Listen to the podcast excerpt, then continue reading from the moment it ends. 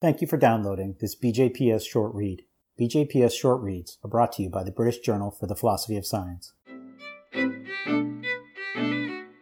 Digital Humanities and the Philosophy of Science by Oliver M. Lean, Luca Rivelli, and Charles H. Pence. Read by Charles H. Pence. As our group began to work on a recent project surrounding the use of digital tools and methods in the history and philosophy of biology, we noticed a tension that arises from two trends in recent philosophy of science. First are increasing demands for philosophy of science to hew closer to scientific practice. Gone are the days of rational reconstructions, numerous authors have argued, to be replaced by cautious attention to science as it is actually done, and the varied and complex ways it comes to life in institutional, social, and laboratory contexts. Second, and in no small part powered by the first, as more products of the scientific process books, journal articles, conference programs, laboratory notebooks, open datasets become digitized, the temptation to use these as a rich source of empirical data about that very scientific practice grows. We have, often online and right at our fingertips, access to a variety and quantity of direct information about science that's unimaginable and increasingly unmanageable.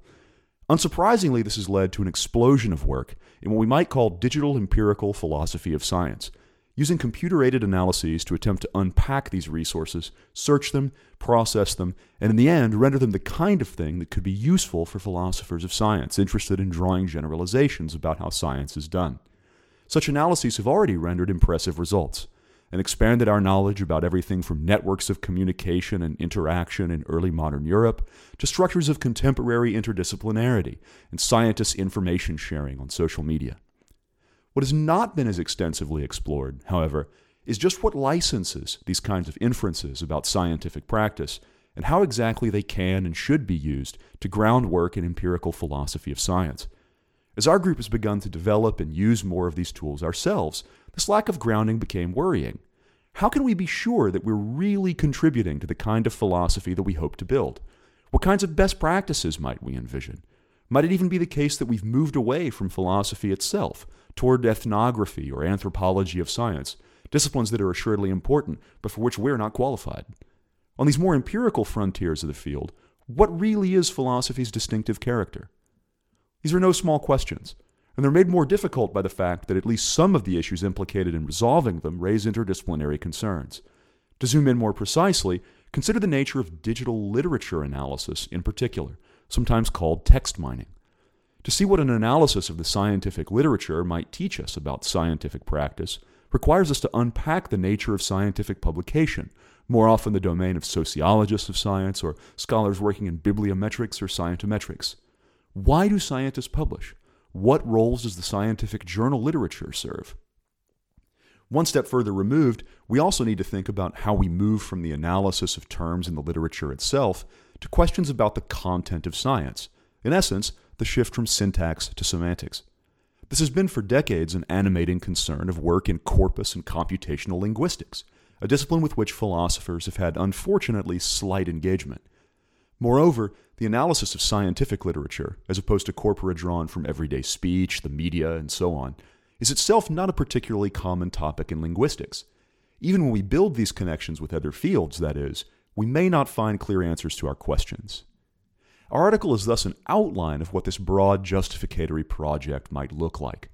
We begin by considering the question of the relationship between the scientific literature and scientific practice.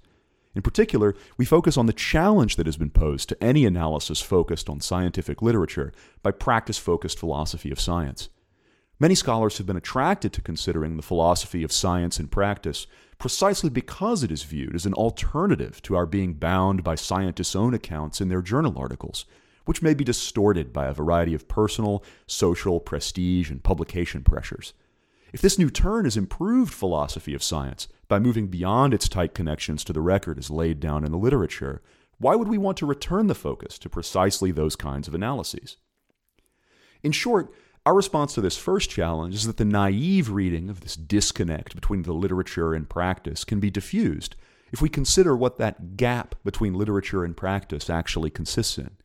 Of course, there are manifold problems with asserting that the journal literature simply is an accurate mirror of scientists' actual beliefs and practices.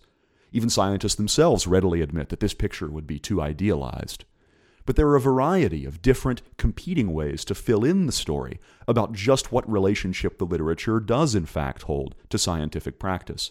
There must be one. After all, scientists still hold journal clubs and read articles as a central part of laboratory life. We canvass a number of different options, arguing that on each, while the story about this relationship will certainly have to be sophisticated, there will remain ways in which the literature is communicating important evidence about science that philosophers need to take into account. What about the latter connection? How can we move from analyses of the scientific literature, say of the frequencies or co occurrences of terms in a body of text, or the networks of citation or collaboration among authors in a journal over time, to generalizations about the content of science itself? Here as well, there are differing answers in the literature on computational linguistics. Some place the burden on social factors and the community negotiation of the meanings of key terms, while others treat bodies of text as tools with which to create and test hypotheses about the relationship between language and the world. Again, no one doubts that broad scale information about the uses of terms in the scientific literature teaches us something about the real process of doing science. But the story will need to be worked out in some detail, and the different ways that one might tell it will lead to different kinds of justification for different kinds of inferences about the scientific process. What we need to justify the use of these kinds of methods in some detail, then, is to consider what we call packages of answers to these questions. An understanding of how the literature relates to scientific practice will constrain the kind of information that the literature could possibly contain. And an understanding of how we can draw generalizations from that information will, in turn, constrain the scope of the possible philosophical generalizations that might result from it. Examining these sets of questions together can therefore give us ways to approach exactly the question with which we began. How can digital analysis the products of science help inform an empirical philosophy of science? Of course, there's much more to do. We only very briefly evaluate a small collection of possible answers to these questions at the end of the article. For instance, one might take the view that scientific articles contribute to a shared narrative, with digital analyses contributing an analysis of the entrenchment of new concepts within that narrative.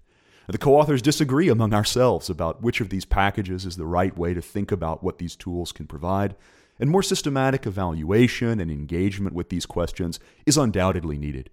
But we hope that having laid out some of the questions here will encourage others to join us in the effort.